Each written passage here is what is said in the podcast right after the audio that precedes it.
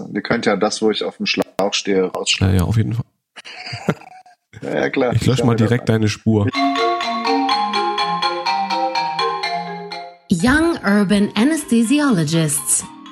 Der Anästhesiologie-Podcast aus Göttingen.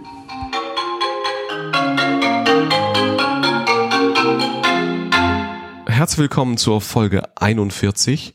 Heute soll es um äh, Vaporen gehen. Das ist ein Thema, was wir die ganze Zeit schon vor uns hergeschoben haben. Und ähm, wir sind in dem Fall der Ralf in München. Sag mal Hallo. Hallo.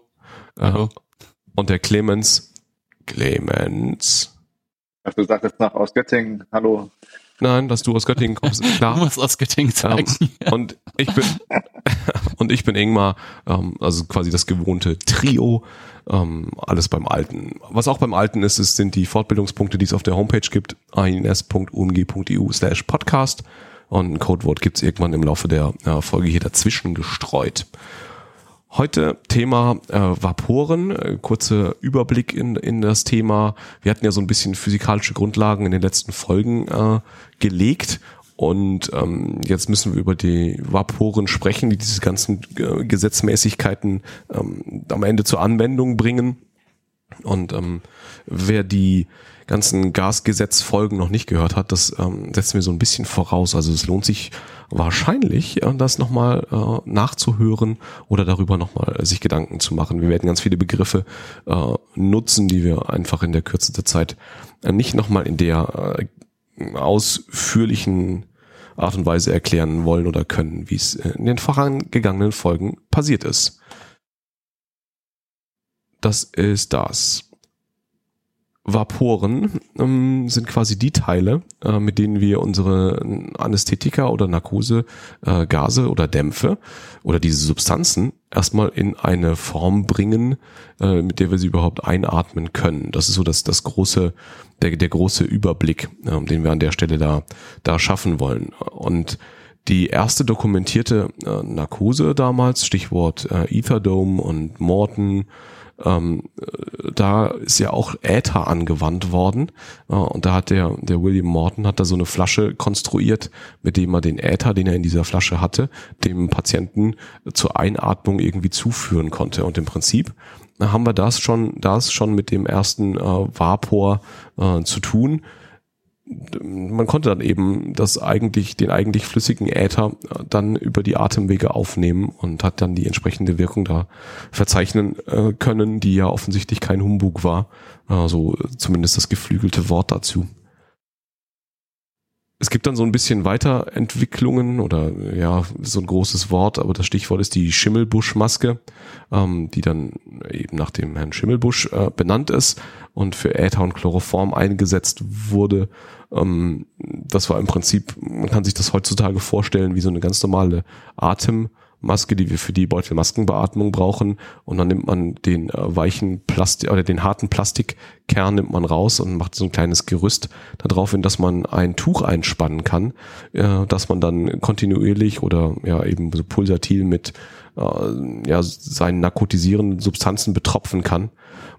Also ein völlig offenes System, wo sowohl Patient als auch äh, Anwender äh, gehörige Mengen von, von den äh, Substanzen irgendwie mitkriegen. Wenn man das rein technisch betrachtet, sind das sogenannte Draw-Over-Vaporen, also wo man irgendwie so einen negativen Druck äh, anwendet, also man saugt äh, die Atemluft durch das getränkte Tuch äh, äh, durch und er reißt dann aus dem, aus dem getränkten Tuch dann eben sein Äther oder sein Chloroform mit in die Atemwege. Das äh, ist ein ja, ganz einfaches Prinzip der äh, Anwendung von Substanzen äh, eben dann im Atemweg. Das wollte, das sollte mein Einstieg sein äh, in die äh, wunderbare Welt äh, der Vaporen. Vielleicht müssen wir jetzt noch eigentlich, also was, wir, was ich ja noch nicht gemacht habe, ist richtig zu erklären, warum wir überhaupt äh, da irgendwie technische Geräte brauchen, um äh, ja am Ende einen Vapor, einen Dampf oder ein Gas, Gas sage ich hier nur mit Bauchschmerzen, äh, zu erzeugen. Will einer von euch da äh, Hardcore reingrätschen? Also ich kann mal versuchen, wir müssen ja, du hast ja jetzt gesagt, die Grundlagen haben wir letztlich schon in den anderen Folgen oder in, der letzten, der letzten Folgen erläutert und setzen die auch ein bisschen voraus. Aber grundsätzlich kann man einmal ja noch mal wiederholen. Also es gibt ja eben die Vaporen, die wir brauchen, um ähm, aus den flüssigen ähm, Narkoseflüssigkeiten, also zum Beispiel Sevofluran oder ähnlichen, dann einen Narkose-Dampf zu machen.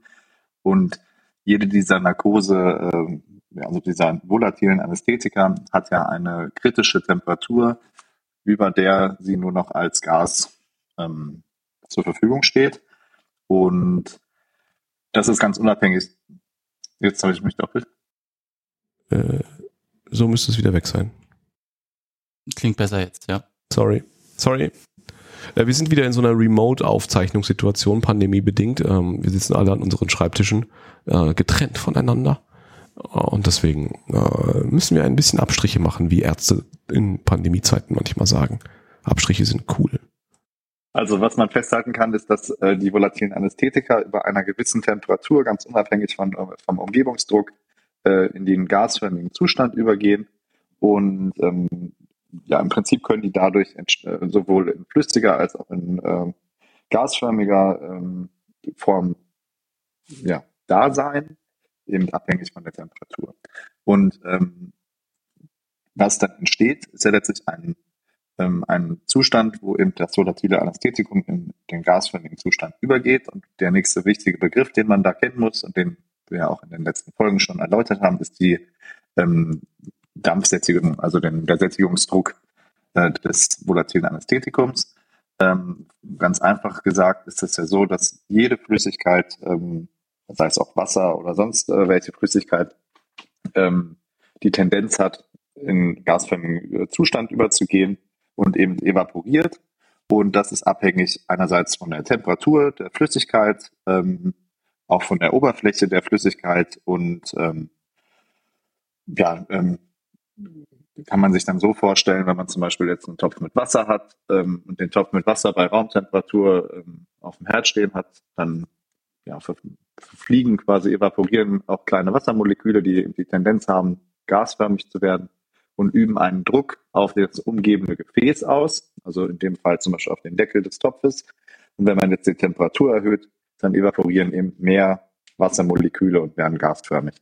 Und so ähnlich ist es auch bei den äh, volatilen Anthetika, so dass sie eben unterschiedliche Temperaturen haben, ab der, ab denen sie äh, dann eben gasförmig werden und einen Druck ausüben auf das Gefäß, in dem sie sich befinden.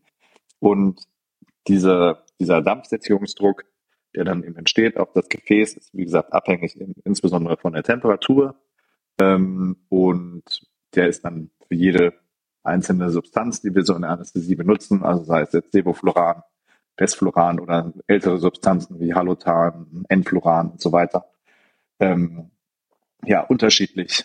Und ist quasi eine Eigenschaft äh, der Substanz, die nicht veränderlich ist in dem Sinne. Dass das ein, dass das relevant ist, sieht man ja auch zum Beispiel am Lachgas. Ähm, was ja, wenn man, oder wer, wer mit Lachgas arbeitet, das kommt ja üblicherweise aus der Wand oder aus irgendwelchen Gasflaschen. Ähm, da sieht man auch, oder kann man sich vorstellen, wie da der äh, äh, Dampfdruck eben ist, dass der eben deutlich anders ist, weil er eben bei Raumluft eben vollständig in der, in der evaporierten Phase vorliegt. Äh, und äh, das ist eben der große Gegensatz zu den Substanzen, die wir ansonsten in äh, aufwendig konstruierte Verdampfungsgeräte schütten müssen. Aber dazu kommen wir gleich nochmal genauer. Ja, Clemens muss uns jetzt noch erklären, warum wir denn jetzt dann eigentlich den Verdampfer brauchen. Das war jetzt die Grundlage. Ähm, aber das, das, das war jetzt so die Basics, aber warum brauchen wir denn jetzt eigentlich den Verdampfer? Warum können wir es nicht wieder so machen, dass wir einfach so ein bisschen tröpfchenweise das Sevofluran zum Beispiel in unseren äh, in unser Kreisteil einspannen und dann ab und zu müssen wir was also draufpacken. Das, das, ist eine wichtige Frage, weil wenn man sich jetzt zum Beispiel die Dampfdrücke der verschiedenen ähm, volatilen Anästhetika anschaut, zum Beispiel vom Sevofluran, ähm, wenn man das bei 20 Grad ähm, Celsius, also sagen wir mal eine Plus-Minus-Temperatur, die man so im äh, OP-Saal hat, je nachdem wer gerade operiert, ähm, dann hat das Sevofluran zum Beispiel einen, einen Dampfsättigungsdruck von 157 Meter Hg.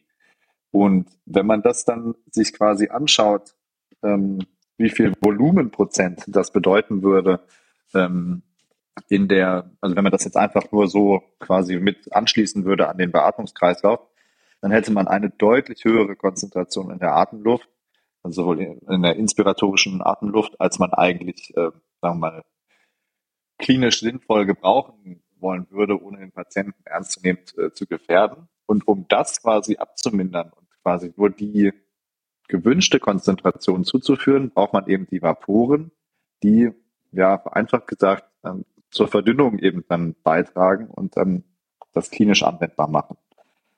Würdet ihr sagen, dass das ungefähr so, so zutrifft?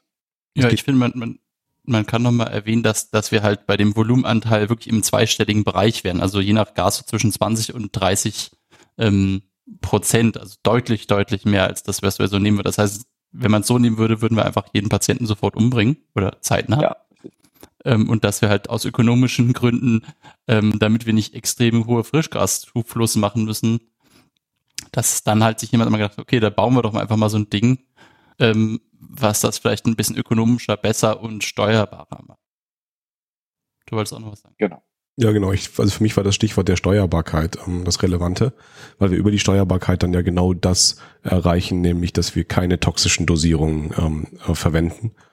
Äh, Lass uns heute mal versuchen, die Leute nicht umzubringen. Ja, genau. Aus, äh, und wie du es dann sehr schön gesagt hast, aus ökonomischen Gründen. Ähm, wir können einfach auch mit äh, wenig, also wenn wir es besser steuern können, können wir die Leute auch äh, billiger umbringen. Da brauchen wir nicht so viel Frischkeit. ähm, genau, das ist halt eben, die Konzentrationen sind halt weit über den klinisch erforderlichen Werten. Du hast in deinem Vapor, also der, das Grundprinzip, vielleicht kommen wir da jetzt irgendwie drauf, ähm, du hast ähm, wenn du dir, wenn, wenn man Sevofluran äh, auftanken möchte oder auffüllen möchte, dein, dein Vapor. Und dann gehst du an deinen Apothekenschrank und holst da eine Flasche Sevofluran aus. Und das ist üblicherweise so eine braune, ja, meistens ist es eine Kunststoffflasche. Ähm, und da ist eindeutig eine Flüssigkeit drin.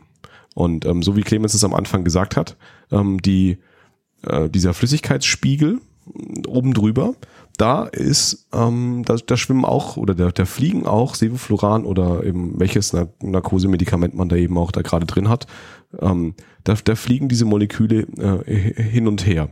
Und wir müssen irgendwie ähm, Bedingungen schaffen, in denen wir genau wissen, ähm, wie die Konzentrationen äh, zu jedem Zeitpunkt in diesem, in diesem Vapor sind. Wir wissen, die flüssige Phase besteht ausschließlich aus den Sevofluran-Molekülen ähm, äh, und diese Gasphase da besteht, da sind eben auch Sevofluranmoleküle ähm, ähm, mit drin, aber das ist abhängig von der Temperatur, wie viele das sind. Also wie mit wie wie viele äh, von der Oberfläche äh, des Flüssigkeitsspiegels der Sevofluranflasche ähm, ja am Ende verdampfen, verdunsten und äh, dann eben sich in dieser Gasphase oben frei bewegen. Und um da hinzukommen, gibt es so ein paar technische äh, Besonderheiten. Sprich, das erste, was der Vapor, also der Verdampfer machen soll, ist Temperaturkontrolle. Richtig? Genau. Das ist für, also das, das ist ein, also das ist ein, eine wesentliche Aufgabe, ähm, Temperaturkontrolle oder Temperaturkalibrierung. Ähm, da, da kommen wir dann vielleicht an der Stelle schon direkt zu so einem Sonderfall, wenn wir über das Desfluran sprechen. Man muss sich ja klar machen, dass die verschiedenen äh, volatilen Anästhetika verschiedene ähm, Siedepunkte haben. Und das Problem beim Siedepunkt ist ja, dass wenn man ein Gas, ähm, äh Quatsch, eine Flüssigkeit kocht, geht sie komplett in den gasförmigen Zustand über und ist dadurch dann natürlich auch schlecht steuerbar unterm Strich. Und wenn man sich das anschaut für unsere, sagen wir mal, gängigen volatilen Anästhetika, also auch da wieder Sevofluran, das hat an das hat einen Siedepunkt bei sagen wir mal, normalen Umgebungsbedingungen, sprich also auf Meeresspiegelhöhe von 58,6 Grad Celsius. Das sind ja Temperaturen, die wir im Idealfall im OP-Saal nicht erreichen sollten. Und deswegen ist eigentlich das, das Kochen dieser Flüssigkeit, also des Sevoflurans bei normalen Umgebungsdrücken nicht das Problem. Wenn man sich das Ganze aber für Desfluran anschaut, dann sieht man, okay, bei auf Meeresspiegel, also auf Meereshöhe, hat das Desfloran einen Siedepunkt von 22,8 Grad. Und alles, was darüber hinaus liegt, Da liegt das Desfluran komplett gasförmig vor und wäre dadurch in den klassischen Verdampfern, die wir euch gleich noch im Detail erklären wollen, sehr schlecht steuerbar und würde sehr früh dazu führen, dass man deutlich äh, toxische Konzentrationen nimmt. Und das ist auch der Grund, warum man für Desfluran also einen anderen Verdampfertyp braucht, den wir euch später auch noch äh, im Detail vorstellen wollen, der im Prinzip ganz anders funktioniert als der Verdampfer, den man zum Beispiel für Sevofluran oder Isofluran. Und der Trick dabei ist, dass man das Desfluran ähm, im Prinzip erhitzt und komplett in den gasförmigen Zustand übergehen lässt und es dann ja mehr oder weniger verdünnt mit Frischgas. Wie genau das funktioniert, das können wir gleich noch im Detail machen, aber das ist quasi nur schon mal der, der Cliffhanger in dem. Da würde ich gern kurz reingrätschen, weil ich glaube, das bin mir nicht sicher, ob man das so stehen lassen kann mit, das ist komplett gasförmig. Ähm, weil jetzt haben wir jetzt haben wir es schon angerissen, jetzt können wir es auch machen. also Sevofloran ist ein extra, äh, Desfloran ist ein extra Verdampfer, der Strom braucht und das ist die Frage, warum der jetzt eigentlich Strom braucht, die einem gestellt werden kann, äh, je nach äh, Prüfungssituation und das ist halt unter anderem für die Erhitzung, denn das Ganze sollte nämlich ähm, konstant auf 39 Grad erhitzt und äh, das wird unter zwei Atmosphären Druck da drin gelassen. Und da wird ein Teil von dampfförmig sein und es wird aber auch ein Teil flüssig sein, also zumindest ist es in meinen Illustrationen so. Und der, der große Unterschied, und das, jetzt haben wir ein bisschen zu weit vorgegriffen, fast würde ich sagen, aber wir haben es jetzt halt schon mal aufgemacht, den Topf. Den Topf. Den Dampftopf. ja. ähm, also es wird auf 39 Grad erhitzt, also über die, die, äh, über den Siedepunkt, aber durch den höheren Druck kann halt trotzdem noch ähm, ein Teil flüssig bleiben. Und die, ähm, dann drehe ich halt an meinem Vaporrad, um das da reinzudrehen und äh, vom Druck aus der Verdampferkammer wird praktisch da ein Stück rausgelassen. Das ist anders als in dem normalen Standardprinzip, sage ich mal, wo der, der Frischgasfluss eine ganz große Rolle spielt. Sondern in dem Fall ist der Druck, der in der Verdampferkammer herrscht, derjenige, der das Ganze dann da raustreibt, sage ich mal. Und so mische ich das dann so. Also es sind so ein paar kleine Unterschiede und das wird dann auch als Gas Vapor Blender bezeichnet. Es geht am Ende darum, kontrollierte Bedingungen zu schaffen. Und das ist die Besonderheit beim Desfluran, dass man das eben nur schafft oder am sinnvollsten schafft, wenn man die Temperatur eben über ja die Raumtemperatur irgendwie anhebt auf einen ganz definierten Wert äh, und ähm, damit ergeben sich dann noch so ein paar, noch ein paar Feinheiten. Aber jetzt sind wir schon eigentlich beim, beim Spezialfall und ähm, Ralf, du hast jetzt gerade irgendwie den, den Gas Vapor Blender erklärt ne, als äh, Gegenmodell oder als Weiterentwicklung oder als Spezialfall ähm, der, der Vaporen. Willst du vielleicht auch noch den, äh, den Klassiker ja, er erklären? Also was wir eigentlich mit dem, mit dem ganzen Rest machen? Ja, der Klassiker ist die Schimmelbuschmaske. Genau. Back to the roots. ähm, Tuch mit Chloroform einfach. Äh, ich finde, da kann man vielleicht nochmal, das, du hattest das vorhin im Prinzip schon gesagt, aber das kann man vielleicht nochmal kurz einstreuen, dass es im Prinzip äh, so drei, drei Hauptmöglichkeiten ähm, gibt, irgendwie Dampf in die Lunge zu befördern. Einmal das, die, beim spontanen Patienten mit diesem Draw-Over-Prinzip, also die Schimmelbuschmaske. Und dann die anderen beiden sind halt für beatmete Patienten. Hm, und das ist jetzt dann zum einen der, der variable Bypass Vaporizer, VBV. Ähm, und dann gibt es später noch ein anderes ähm, System, wo äh, das bedarfsgerecht das Inhalativum in den, ins Atemgas injiziert wird. Das sind diese, äh, auch manchmal als Diva abgekürzt. Ähm, dazu dann später mehr. Also jetzt erstmal die, die klassische Version, wie man sie am häufigsten antrifft. Der Variable Bypass Vaporizer. Ähm, der Frischgasfluss wird geteilt in den Hauptstrom und in den Nebenstrom. Und da, da wo die, die, die Magic passiert, ist im Prinzip der Nebenstrom oder der Nebenfluss denn äh, der ist äh, zum einen deutlich kleiner und das wird dann in diese Verdampferkammer reingeleitet, das Gas. Also der, der Frischluft, einfach der, der Sauerstoffgemisch, wie auch immer wir es äh, machen, mm, und kommt da praktisch mit dem Gas in Kontakt. Und hinter dieser Verdampferkammer ist jetzt unser Regelventil. Ähm, und das, das erlaubt uns diese variable äh, Zumischung von dem Ganzen. Also mit diesem Regelventil sage ich, wie viel kommt vom Nebenfluss zum Hauptfluss am Ende wieder dazu, wenn sich's vereinigt. Und da ist letztendlich dann auch praktisch das äh, mein mein äh, wie heißt denn das Rad jetzt da oben nochmal? also das, was ich oben am Vapor drehe. Nennen wir es das Wählrad. Das ja. Wählrad, genau. ähm, und durch diesen anderen Aufbau ist im Prinzip das jetzt Frischgasfluss abhängig im Vergleich zu dem, was wir vom Desfloran vorhin hatten. Also, ich versuche es auch nochmal mit meinen. Also ich. Ja, bitte. Das, was du gesagt hast, ist, ist alles richtig. Ähm, ich versuche nur Redundanz zu schaffen, um es mit eigenen Worten äh, auch nochmal zusammenzufassen. Also du hast, du hast deinen Frischgasfluss, den teilst du auf in einen, also in einen Teil, der über eine gesättigte ähm, Anästhetika-Phase durchströmt. Und in einen Frischgasfluss, der da eben, oder so ein Bypass, der da eben dran, ganz normal dran vorbeiläuft. Der hat mit Narkosegas nichts zu tun. Ähm, ja. Und die Anteile von dem, oder ich kann an, an dem, an dem Abschnitt, der durch mein Anästhesie-Gas-Gemisch äh, durchströmt, da habe ich ein Drehrad und zwar am Ende und da kann ich einstellen, wie viel Prozent von äh, dem diesem Gemisch, zum Beispiel bei Sevofloran irgendwas so zwischen vielleicht so um die zwei Prozent wäre irgendwie vielleicht total sinnvoll, ähm, dem Hauptstrom wieder beigemischt wird. Also wie viel Prozent einer gesättigten Sevofluran-Mischung oder eines äh, Sevofluran-Dampfes, Sevofluran-Gases am Ende dem Hauptstrom wieder beigemischt werden.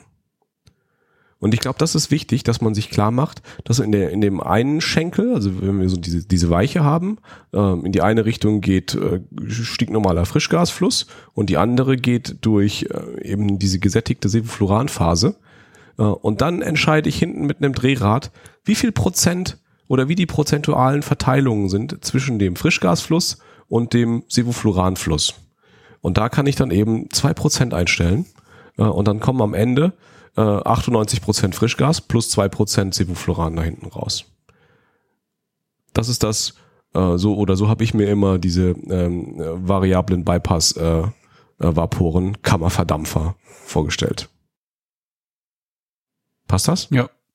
Ja, du hast äh, nochmal zu, zu, zu, vielleicht um Verwirrung zu verhindern, ähm, du hast es sehr schön erklärt, das, was du einmal kurz Bypass genannt hast, meinte ich jetzt mit dem Hauptfluss. Das kommt, glaube ich, mal darauf an, wie man jetzt fragt, wie rum man das drehen ja. will. Aber der Teil, der halt eben nicht an dem Sevofluran oder dem inhalativen Anästhetikum vorbeifließt. Das kann man jetzt als Bypass verstehen, weil da im Prinzip das ja gebypasst wird oder halt der Hauptfluss, weil da der Hauptteil des Gases entlang geht. Ja. Sofern ich meine Narkose halbwegs normal mache. Ist eine Frage der Perspektive. ja. Das heißt, hier kommt schon mal unser erstes Prinzip zum Tragen, eben dass das flüssige Narkosegas in der, seinen gasförmigen Zustand übergehen möchte, abhängig von der Temperatur. Und dann strömt frisches Gas dran vorbei und sättigt sich eben mit diesem volatilen Anästhetikum und wird dann über den Hauptfluss verdünnt und dann dem Patienten zugeführt. So könnte man es doch sagen, oder? Ja. also, Sevofluran ist ja in der, in der Kammer drin und dann ja. fließt äh, Frischgas dran vorbei. Und je nachdem, wie viel Frischgas dran vorbeifließt, ist so, äh, ja, also so reichert sich dann quasi auch das volatile Anästhetikum in diesem Frischgas an und wird dann eben verdünnt mit dem Hauptstrom in der entsprechend eingestellten Konzentration dem Patienten zugeführt. Und das ist quasi jetzt der ganz simple Mechanismus, der dem Ganzen zugrunde liegt. Was man jetzt aber noch wissen muss, ähm, ist, dass diese, diese Geräte, also diese Vapore, diese Verdampfer, noch andere Funktionen haben, die, sagen wir mal, auf physikalische Grundlagen zurückgehen, die im Zusammenhang mit diesen volatilen Anästhetika von Relevanz sind. Und ein Punkt zum Beispiel ist die latente Hitze oder die latente Wärme der Vaporisation. Also wenn etwas verdampft, dann braucht es eine gewisse Energie, um eben diese sehr sagen wir mal, festen Bindungen der Sevofluran oder Isofluran oder sonst welche Moleküle, die da in sich quasi verbunden sind, um diese äh, Bindungen zu lösen und um eben dafür zu sorgen, dass sie in den gasförmigen Zustand übergehen. Und da bei wird eben Energie verbraucht und diese Energie wird in Form von Wärme freigesetzt. Und das Problem bei, dabei ist, dass ja dann die Flüssigkeit abkühlt. Und wenn die Flüssigkeit sich abkühlt, also in unserem Sevofluran-Fall zum Beispiel, dann von, weiß nicht, 20 Grad nur noch 18 Grad ähm, Temperatur hat, dann hat sie auch ein geringeres Potenzial, in den gasförmigen Zustand überzugehen und wäre dadurch dann eben ja, im weitesten Sinne unterdosiert, wenn man einfach die Einstellung ansonsten so lassen würde am, am Drehrädchen, am Wählrad. Und um das zu verhindern, gibt es noch andere Funktionen, die der Vapor, also der Verdampfer, äh, umfasst. Und das ist quasi, dass er Temperatur kontrolliert. Und das macht er, indem er ähm, also die Engländer oder Amerikaner nennen das immer Bimetallic Strip. Das ist ein kleiner ähm, metallischer Streifen, der aus zwei Metallen besteht. Ich glaube aus, aus Kupfer und einem anderen, was ich jetzt vergessen habe. Und diese Metalle, die dehnen sich aus oder ziehen sich zusammen, abhängig von der Temperatur, in der sie sich befinden, und hängen quasi mit im Hauptfluss mit drin und können dadurch den Hauptfluss beeinflussen. Gleichzeitig messen sie aber in der Flüssigkeit, also in unserem Sevofluran oder in unserem Isofluran oder ähm, ja, Enfluran, was nicht mehr gebraucht wird, ähm, die Temperatur und verändern sich eben entsprechend und passen also den Hauptfluss dann an und verändern dadurch auch den Zustrom zum Patienten und halten damit im Idealfall die Konzentration äh, konstant, die dem Patienten zugeführt wird.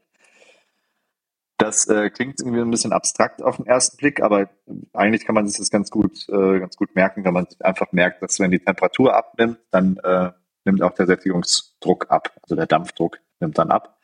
Und dadurch werden einfach weniger Moleküle freigesetzt als Dampf und dadurch ist auch die Konzentration dann eben eine andere, die dem Patienten beim Schlafen hilft.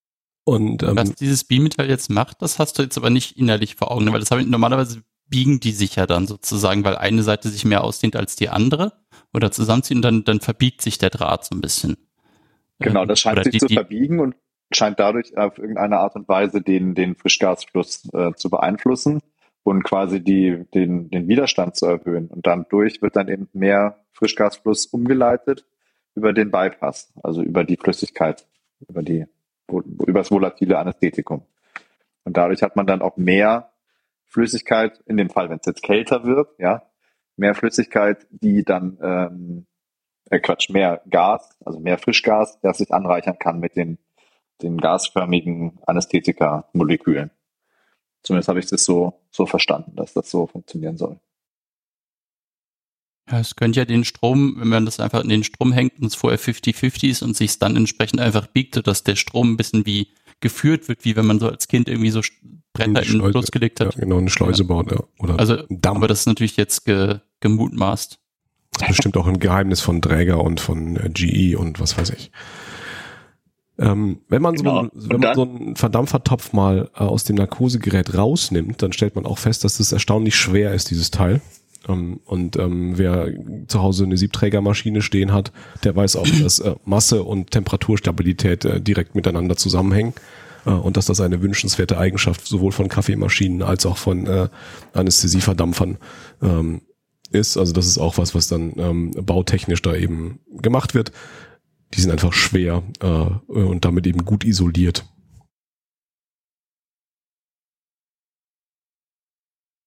Genau, da, und dadurch äh, führen sie eben dazu, dass die Temperatur möglichst konstant bleibt in der Flüssigkeit und eben, sagen wir zu einer gleichmäßigen Verdampfung beitragen. Ich habe noch einen Faktor, den man, den man auch noch ausgleichen kann äh, und was auch die modernen Narkosegeräte oder die na modernen Narkoseverdampfer machen. Ähm, wenn man sich vorstellt, dass wir ja keinen konstanten Atemstrom haben, sondern dass wir bei der künstlichen Beatmung, wie wir sie im OP ähm, äh, üblicherweise nutzen, ähm, ist es ja ein Wechsel von Druckniveaus, von einem hohen Druckniveau auf ein niedriges Druckniveau und äh, das Ganze eben immer ähm, im Wechsel hin und her. Ähm, planmäßig läuft das zumindest so. Und ähm, diese Änderungen des Druckes im Atemkreislauf, ähm, die ja spielen eben auch eine Rolle, ähm, was den äh, Sättigungsdampfdruck ne, angeht. Auch da verweisen wir wieder auf die physikalischen Gasgesetze, ähm, dass eben mit, einem, mit dem Druck die Temperatur korreliert, ähm, aber dass man das eben auch ausgleichen kann, dass eben in der Einatmen, Einatmungsphase mit dem hohen Druck die Flussgeschwindigkeiten, die Temperaturkurven, das äh, ja, dass sich das eben verändert äh, und auch der Druck in der Verdampferkammer sich dann eben auch mit ändert äh, und damit die Abgabe äh, ja irregulär werden kann und das können moderne Systeme eben auch kompensieren. Das nennt sich ähm, Backpressure, ne? Das meinst du? Ja, genau. Pumping-Effekt. Falls mal jemand fragen soll. Oder falls man jemanden danach fragen möchte. Ja, ich wollte sagen, das ist schon eine sehr tiefe Frage. Das ist schon ein ziemliches Das Pipi. Thema ist überhaupt sehr, sehr Ja, das ist keine leichte tief Kost. drin. Das ist keine leichte Kost. Dann machen wir jetzt einfach die Faktoren, die den Output beeinflussen, ohne zu doll abzudrehen, oder? Ja. Ja. Oder was würdest du vorschlagen? Ihr wirkt unin- Nee, ich überlege, ich, ich äh, rangiere auch gerade irgendwie im Kopf hin und her. Also wir müssen irgendwann nochmal zu dem anderen ähm, Vaporizer-Prinzip kommen, zur Diva. Ja, dann mach doch einfach hier die, die DESA-Diva, macht jetzt die Diva. Benutzt denn irgendjemand einen Divenschein? Ähm, ist im Prinzip nicht im Zeus ein Diva. Ja, ich dachte auch. In, und Na ich gut, wollte dann. gerade sagen, also in Göttingen haben wir doch einen Zeus. Ja, okay, Entschuldigung. Saal 15 oder sowas. Für die Nicht-Initiierten. Aber ich finde, bisher geht's doch, oder? Ja, ich Ja. es ist halt ein super sperriges Thema, was Ja, überhaupt keinen Spaß geil. macht zu hören. Findet ihr das nicht ein bisschen geil? Ich, ich hatte gar keinen Plan bis vor ein paar Tagen, wie das überhaupt geht. Und ich fand es eigentlich ganz geil. Ich habe es immer noch nicht abschließend verstanden, glaube ich, aber irgendwie sind mir einige Lichter aufgegangen. Ja, euch alte Hasen kann natürlich nichts mehr schocken. Nichts. Folgende Schlagworte haben wir doch jetzt schon gebracht. Wir haben jetzt geredet über verschiedene Systeme. Wir haben äh, erklärt, dass es äh, Evaporation gibt. Wir haben noch nicht das mit den Partialdrücken erklärt, wobei wir das ja natürlich in den anderen Folgen hatten, auch bei den Gas Laws. Und dann ähm, Mack und so weiter haben wir ja letztlich auch, also müssen wir jetzt vielleicht nicht auch nochmal machen, ne? Dann haben wir gesagt, dass sie verschiedene äh, Properties haben, die, äh, die, die volatilen Anästhetika. Wir haben Latent Heat erklärt. Wir haben so ein bisschen über äh, die Konduktivität des Materials gesprochen, dass es gut ist auch bei Kaffeemaschinen. Ähm, wir haben den variablen Bypass erklärt.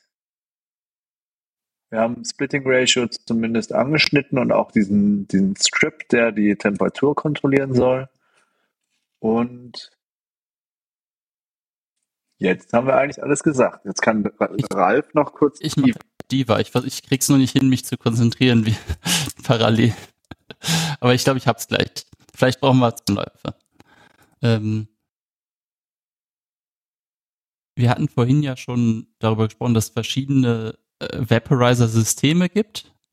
Ähm, der Variable Bypass Vaporizer ist der, den wir für Sevofluran jetzt mehrfach irgendwie erläutert hatten mit dem Hauptfluss, dem Nebenfluss und da haben wir ab und zu dann ein Bypass mal für beides verwendet. Ähm, und dann gibt's noch den Measured Flow Vaporizer. Und das ist im Prinzip das, äh, wie, wie es auch, wenn man sich jetzt, wenn man gar nicht wüsste, wie man sowas bauen sollte, wie, dann ist das der Gedanke, der mir als erstes kommen würde. Im Prinzip eine direkte Injektion der volatilen Anästhetika in den Atemgasstrom. Also sozusagen der, der Tropfen, einfach, wo man sagt, oh, ich möchte so viel haben, dann äh, äh, mache ich jetzt einen Tropfen in den Atemgasstrom rein. Das ist natürlich technisch ein bisschen schwieriger umzusetzen.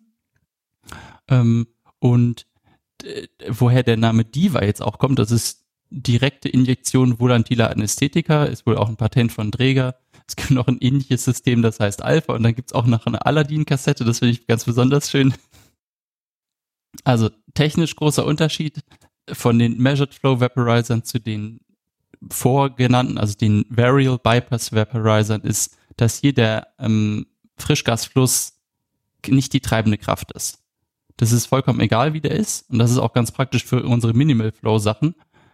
Mm, Denn bei dem Variable Bypass Vaporizern ist es so, dass diese, dass das Frischgasfluss abhängig ist, weil eben hohe interne Widerstände in diesen Vaporizern sind. Und das haben wir jetzt alles nicht, weil wir injizieren ja direkt da rein. Das funktioniert so, dass ähm, eine gewisse Gasmenge über verschiedene Tanks geht, irgendwie vom Gasreservoir zum Pumpentank, zum Dosiertank in die Evapor Evaporationskammer. Ähm, ist, glaube ich, letztendlich auch egal. Es wird ventilgesteuert dahin gebracht und ist am Ende in der beheizten Verdampferkammer, wo es komplett gesättigt wird mit dem Dampf von dem jeweiligen Inhalationsanästhetikum und dann über einen Flow-Sensor gesteuert dieser Dampf dem Atemstrom des Patienten zugeführt wird. Ähm, also es wird der Flow gemessen und dann kann man einfach schon, ja, okay, so und so viel müsste dann da rein, damit diese Menge, die ich vorher eingestellt habe, in Prozent jetzt ähm, im Atemgas vorhanden sind. Ich denke, das ist so die Version, wie sie noch nicht zu komplex und trotzdem halbwegs die wichtigsten Dinge abdeckt. Ja, also Pitfalls. Der, der, wesentlich, so, sorry. der wesentliche Unterschied ist eben, ähm, dass man da nicht den Frischgasfluss direkt trennt, sondern dass man in den Frischgasfluss eben das reintropft oder irgendwie einbringt äh, und ähm, das eben über ein kalibriertes oder geeichtes Verfahren. Das macht man bei Desfluran zum Beispiel. Oder? Ja, man, letztendlich geht das auch ähm, für, ähm, für alle gängigen, ähm, nur mit dem mit dem Deskloran ist es halt nochmal ein bisschen ein paar, paar Besonderheiten und es bietet sich dafür an, weil man das halt eh schon anders machen muss mit Deskloran. Ähm, gute, gute Gelegenheit für ein Codewort. Vapor. Vapor. Ähm, Vaping-Referenzen sind eigentlich angeboten. Ja, das wollte ich schon die ganze Zeit sagen. Vielleicht kriegen wir dafür eine ganze Menge neue Zuhörer, weil die Leute denken, dass sie halt, dass wir halt den, den Vapern irgendwas erklären. ja, tun wir ja auch im Wesentlichen. Im weitesten Sinne stimmt das ja auch. Ja. Kannst auch Sivo reinmachen. Ja. We get it, you vape. So heißt die Folge.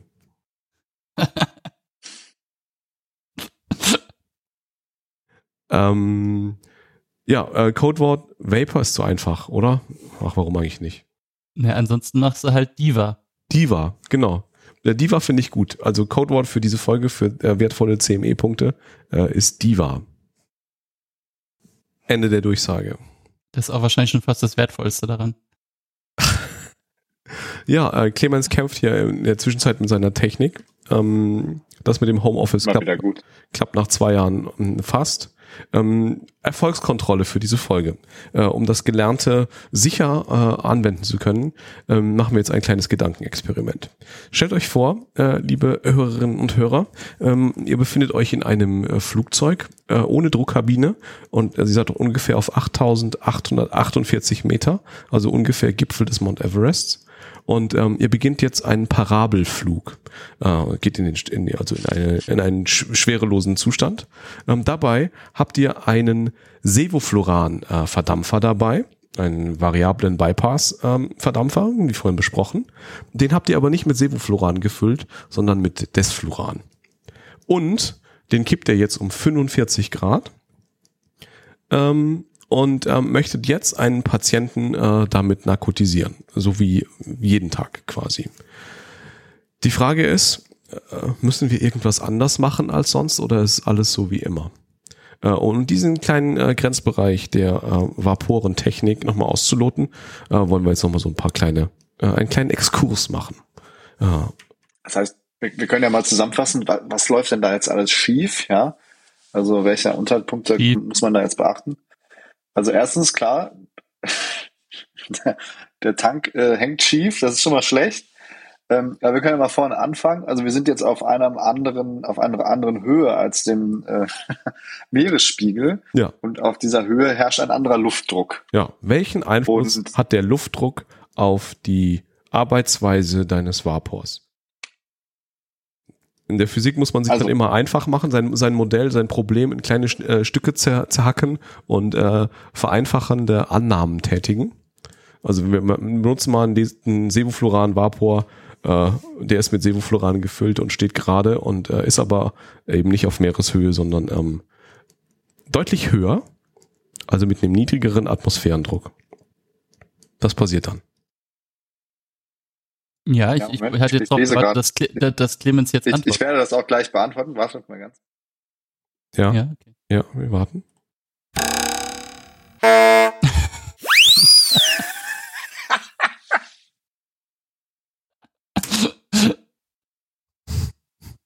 Ich werde das weiter ausbauen. Ja. So ab, so ein, ab und zu mal so eingespielt, ähm, das ist durchaus erheiternd. die Leute werden sich erschrecken, ob, ähm, ob sie nicht irgendwas gerade abgerissen haben. Okay, ähm, während Clemens liest, können wir ja nochmal über das Problem sprechen, wenn die Bude schief hängt. Ja. Ähm, also, äh, man sagt nicht über 45 Grad zur Seite kippen. Ich weiß gar nicht, ob ich das vielleicht schon mal irgendwann, also ich, mein, ich nehme den ja gar nicht so häufig aus, da, aus, aus dem Gerät überhaupt raus. Mhm. Aber 45 Grad ist natürlich eine enge, eine enge Sache. Deswegen gibt es eigentlich auch sonst Transportsicherung, alles gut, alles ist geschlossen. Mm, Es kann aber eben sein, dass wenn ich ihn kippe, dass der flüssige Anteil vom Sevo ähm, da oben in das System kommt, wo es halt nicht sein soll und da praktisch dann gefährlich hohe Konzentrationen ähm, rauskommen können und ich das dann auch gar nicht mehr merke. Das ist so die, die, die rein bildlich gesprochene Variante.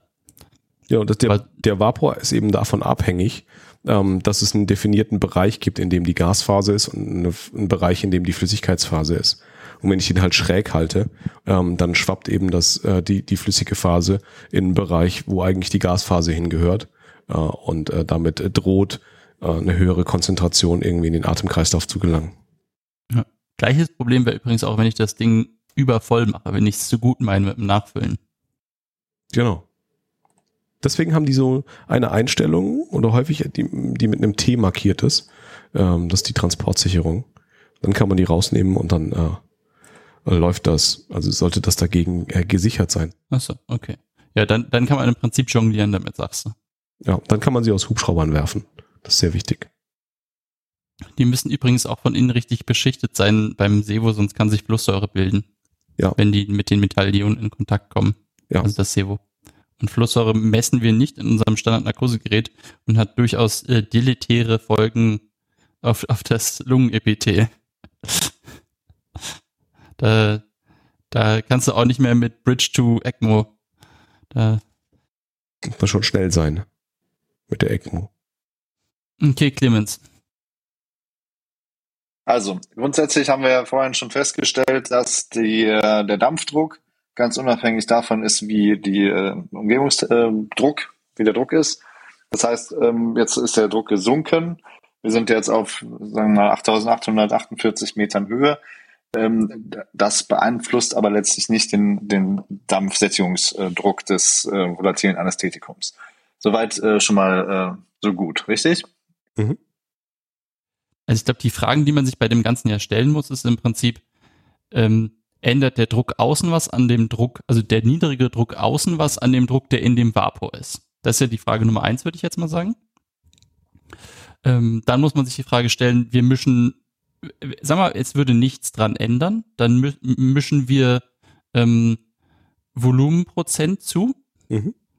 Mm, Und wenn, solange das der Fall ist, sollte das ja auch dann konstant bleiben. Auch dann ist praktisch der Partialdruck des Gases ähm, numerisch gesprochen, nicht anteilig ja auch ein geringerer, also wie, wie der geringere Partialdruck der Luft, die Mhm. dort oben herrscht. Genau.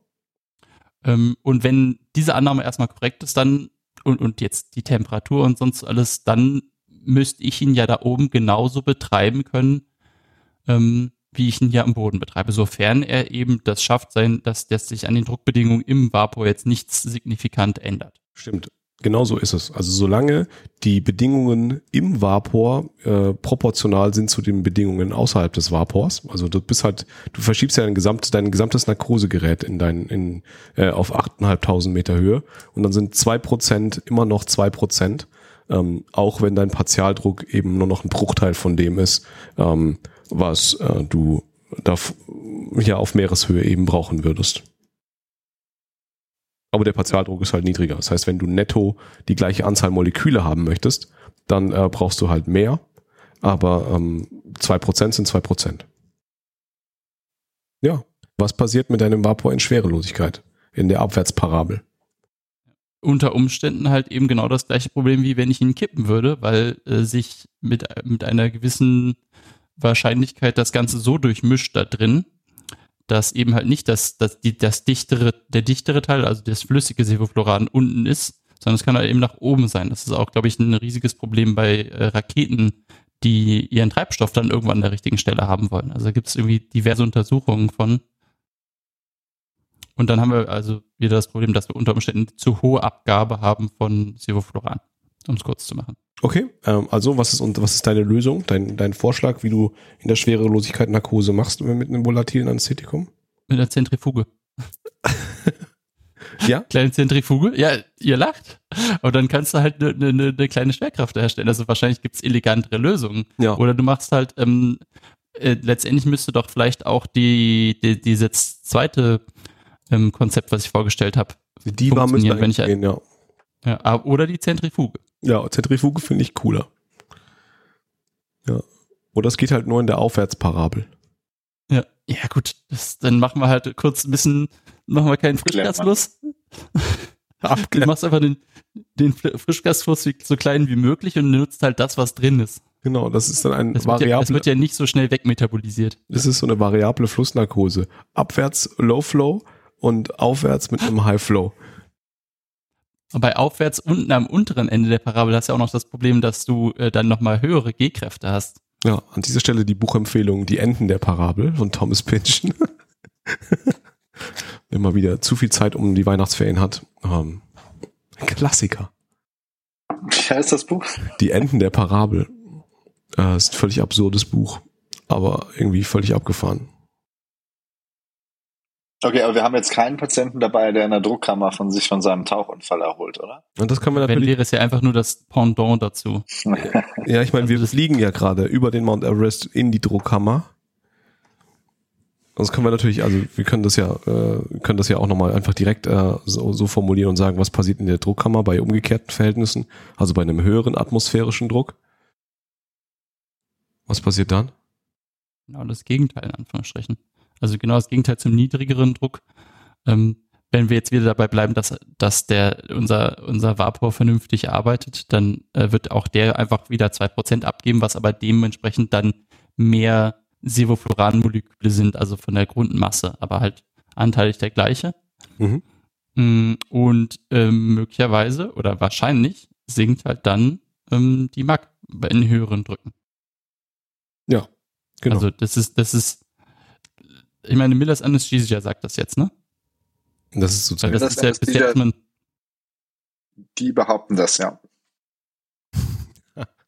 die sind ja bekannt für haltlose Also- äh, Spekulationen. deswegen ist jetzt ähm, die, die Take-Home-Message aus der Sache im Prinzip ja, dass man halt schauen muss, wie das Wetter wird und halt dann seine Narkosen im OP anpasst, ob ein Tiefdruckgebiet jetzt kommt. Also ich mache das ja immer. Also für Ach, mich du machst das schon länger. Deswegen äh, sind, finde ich, äh, so, so, so Outdoor-Uhren sehr wichtig, auch im OP. Und ich Ja. bin darauf angewiesen, um eben eine Punktlandung machen zu können, dass ich weiß, wie der, wie der Luftdruck in dem Saal ist. Und das ist für mich halt auch relevant, ob ich äh, in so einem septischen Saal arbeite oder nicht. Je nachdem, wie der, ähm, äh, die Luftdruckverhältnisse in der Schleuse sind, passe ich meine Narkose dann natürlich auch drauf an. Okay. Haben wir, fällt uns noch irgendwas ein zu den Vaporen, außer dass es sehr technisch ist und dass es eigentlich nur ungefähr eine Prüfung gibt, in der man das gefragt werden wird? Also jeder Student wird das bei mir gefragt. Okay, ja. So. Die, die ich von diesem Fach, so, jetzt, so mein Freund, pass mal lass auf. mal den Patienten mal Patient sein und dann stellst du dich so vor den Patienten und sagst, so, du guckst jetzt dieses Ding an und erklärst mir, was ein Vapor ist. Du hast zehn Minuten, wenn das nicht funktioniert, Tschüss. Hier, auf die andere Seite des Tuchs bitte. Setzen sechs. Ähm, können wir bei den Grenzfällen noch einmal diskutieren, warum oder was passiert, wenn du äh, ein anderes Narkosemedikament in deinen Vapor füllst? Du meinst ein anderes, ein anderes Gas dann? Ja, oder ein- ja, Gas ist es ja. Ja, genau. Ja, Entschuldigung, ein, ja, ein anderes inhalatives Anästhetikum, Entschuldigung. Aber ein Narkosemedikament war mindestens genauso. Ja. Zum Beispiel Propofol. Es gibt wahrscheinlich so, wahrscheinlich ist es so, die Rauchmaschinen entfunden wurden, also die Nebelmaschine. ähm, ja, Ja, es letztlich ist halt einfach alles wird falsch das dazu führen, genau, es wird dazu führen, dass man entweder massiv unter- oder massiv überdosiert, weil eben, wie Ralf schon gesagt hat, die Geräte so geeicht sind, dass sie die entsprechende Splitting Ratio äh, auf die verschiedenen volatilen Anästhetika anwenden. Und wenn man jetzt statt Desfluran, äh, Quatsch, Desfluran, äh, wenn man jetzt statt äh, Sevofluran Isofluran reinfüllt, dann würde man eben ähm, eine völlig falsche Konzentration hinterher erreichen. Und ähm, deswegen haben ja auch viele dieser ähm, Systeme oder alle diese Systeme, die wir so benutzen, ein Sicherheitsfeature, dass man entsprechend die anderen Flaschen gar nicht erst aufstecken kann. Also man kriegt gar nicht das Isofloran in den Sevofloran ähm, Verdampfer rein, außer mit äh, ja, roher Gewalt. Aber das möchten wir jetzt keinem unterstellen. Ja. Fallen uns sonst noch äh, Grenzfälle ein? Nee, ne? Ich glaube, das haben wir. Was passiert, wenn er fast leer ist? Aber ich glaube, solange im Rahmen seiner, seiner Bereiche ist, wird das auch alles gleich bleiben. Nö, ich glaube, das ist wenig. Ja, damit haben wir. Was glaub, noch interessant ist, ist, was passiert, wenn man anderes ähm, Frischgas benutzt. Oder? Ein anderes Trägergas. Sauerstoff. Anderes Trägergas, genau. Zum Beispiel Schwefelhexafluorid. Ja, ich wollte sagen, äh, wie häufig hast du das schon gemacht im klinischen Alltag? Na, wie oft bist du denn schon in deinem Parabelflug über den Mount Everest geflogen? Ich meine, das also, ist ein das Klassiker. Ich eher machen, als dass ich jetzt sage, so, jetzt machen wir heute einfach mal kurz Schwefelsäure äh, als Frischgas. Also, das ist zumindest mein Ziel, dass ich da lieber einmal über den Mount Everest fliege, ähm, anstatt dass ich nehme, ja gut, jetzt heute. Na gut, wo das ja tatsächlich relevant ist, ist, wenn man jetzt zum Beispiel Lachgas mit benutzt. Da hat man ja schon eine relevante Änderung. Näm nämlich wie? also der Mark ändert sich aber nicht wegen dem wegen den physisch-chemischen Eigenschaften vom Lachgas. Was passiert, wenn man den Sevofluran und den Desfluran Vapor gleichzeitig aufmacht, was bei den meisten Geräten technisch gar nicht geht? Das war jetzt meine Antwort, das geht nicht. Ja, aber du könntest ja, du könntest ja mal Desfluran auf 6% äh, in Steady State hoch ähm, äh, ventilieren, mhm. dann den schnell auf Null drehen und dann den Sevofluran Vapor aufmachen. Äh, das kannst glaub, du dann, ist, dann kann unter Umständen, glaube ich, also eigentlich, also die Narkosegasmessung äh, wird dann unter Umständen ein bisschen durcheinander kommen. Ja. Ähm, wobei sie, glaube ich, eigentlich beides parallel, zumindest hat sie Anzeigen dafür, sagen wir es mal so. Ja. Hm, ich werde letztendlich, werd, wird sich der MAC addieren, so das vom ist das, klinischen her. Wollte. Genau, darauf wollte ich hinaus. Okay. Ja, und natürlich addieren sich auch die Nebenwirkungen unter Umständen. Ja. Also du hast dann sozusagen einen Scheißgeruch und Bronchokonstriktion und eine Tachykardie und eine Hypotonie. Und die schlechte Steuerbarkeit. Instant ja. Klimawandel. du hörst sofort, die Bäume sofort umfallen. Sofortiges Artensterben. Na gut, ich, ich wollte jetzt nochmal drauf zurück, wenn wir jetzt ein anderes äh, Trägergas nehmen. Ja, also mal angenommen, ja. wir würden jetzt nur rein hypothetisch während unseres Parabelflugs über den Mount Everest in der Tauchdruckkammer, die wir ja auch zufällig an Bord haben. Ja, stimmt. Wir, wir transportieren Im Rahmen Taucher. Sehr gut. Ja, selbstverständlich. der war in dem berühmten Everester Bergsee, war der tauchen. Ja. ähm, jedenfalls transportieren wir den und aus irgendeinem Grund finden wir es lustig, wenn er jetzt mit 100% Lachgas statt mit 100% Sauerstoff beatmet wird. Einfach weil das die Stimmung, ja. weil das die Stimmung, die Stimmung hebt. Ja. Und ähm, das äh, machen wir jetzt einfach mal hypothetisch und ähm, beatmen, wie gesagt, jetzt plötzlich mit 100 Prozent äh, ja, Lachgas. Das Ganze fließt also jetzt durch unseren Vapor, Vaporizer, ähm, also durch unseren Verdampfer durch. Und jetzt muss man sich ja vor Augen führen, dass Lachgas ja deutlich äh, löslicher ist als Sauerstoff in Flüssigkeiten und sich also freundlich in der Sevofloranmasse in der Flüssigkeit jetzt auflöst. Und dadurch steht natürlich dann auch weniger Lachgas zur Verfügung, was äh, ja das Ganze weiter rauswaschen kann, wenn man so möchte. Und dadurch hat man in der Anfangszeit, wenn man jetzt damit angefangen hat, also wenn der Patient noch nicht äh, verstorben ist in der Zwischenzeit, dann äh, entsteht da ein, ein Gleichgewichtszustand. Ja, also nach einer gewissen Weile ist also die Flüssigkeit gesättigt mit Lachgas und in der Zwischenzeit ähm, ja, sinkt aber der, der Ausfluss. Also die Konzentration, die dann hinten bei rauskommt, ist natürlich niedriger, weil halt auch weniger Frischgas zur Verfügung steht, weil sich vieles eben in der Flüssigkeit gelöst hat. Und sobald sich das dann äh, ausgeglichen hat und die Flüssigkeit vollständig gesättigt ist mit Lachgas, steigt auch der Ausfluss wieder an. Und das Ganze erreicht dann so ein, tot. Ja, der ist dann tot, aber zumindest äh, erreicht es dann einen gewissen Steady State. Das heißt, man könnte dann theoretisch natürlich auch mit dem Lachgas weitermachen. Ähm, aber das ist natürlich relevant, wenn man jetzt geringere Mengen Lachgas nimmt, muss man sich vor Augen führen, dass zumindest kurzfristig der Aus, der Output, also das, was hinten bei rauskommt, die Konzentration abnimmt. Ähm, wobei das natürlich jetzt auch nicht so super relevant ist für unsere klinisch, äh, klinische Praxis, weil es jetzt eher selten bis gar nicht benutzen. Aber äh, ja, trotzdem ist es ja, um das nochmal sich vor Augen zu führen, nicht ganz uninteressant. Ja, und, und reine Narkose mit Lachgas geht halt auch nicht. Ich glaube, das sollte man sich halt auch merken, weil du dann mehr als, dann müsste es über 100 Prozent mit Lachgas gehen, damit du überhaupt vom Marktwert dahin kommst. Ja, wir schwenken, wir schwenken jetzt so ein bisschen zum, zum Lachgas. Geschweige denn davon, dass es dann auch eher ein bisschen hypoxisch wird, alles das Ganze. Ja, und wir. Aber ansonsten tolles Beispiel, Clemens. ja, wir, wir, wir schwenken immer so ein bisschen zum Lachgas und ähm, äh, verweisen immer darauf, dass wir damit keine klinischen Erfahrungen äh, äh, machen. Ähm, ich würde gerne mit den Kollegen von den Pin-Up-Docs da mal eine Folge drüber machen, weil ich weiß, dass es in, in deren Krankenhaus durchaus noch genutzt wird. Ähm, oder was heißt noch genutzt wird, dass es da genutzt wird. Ähm, und das würde ich mir gerne mal von den beiden erklären lassen. Da würde ich mich total freuen. Das äh, ist schon so ein kleines bisschen der Planung. Wir hatten zumindest schon mal ganz kurz Kontakt, deswegen. Ja, das müssen wir unbedingt weiterverfolgen.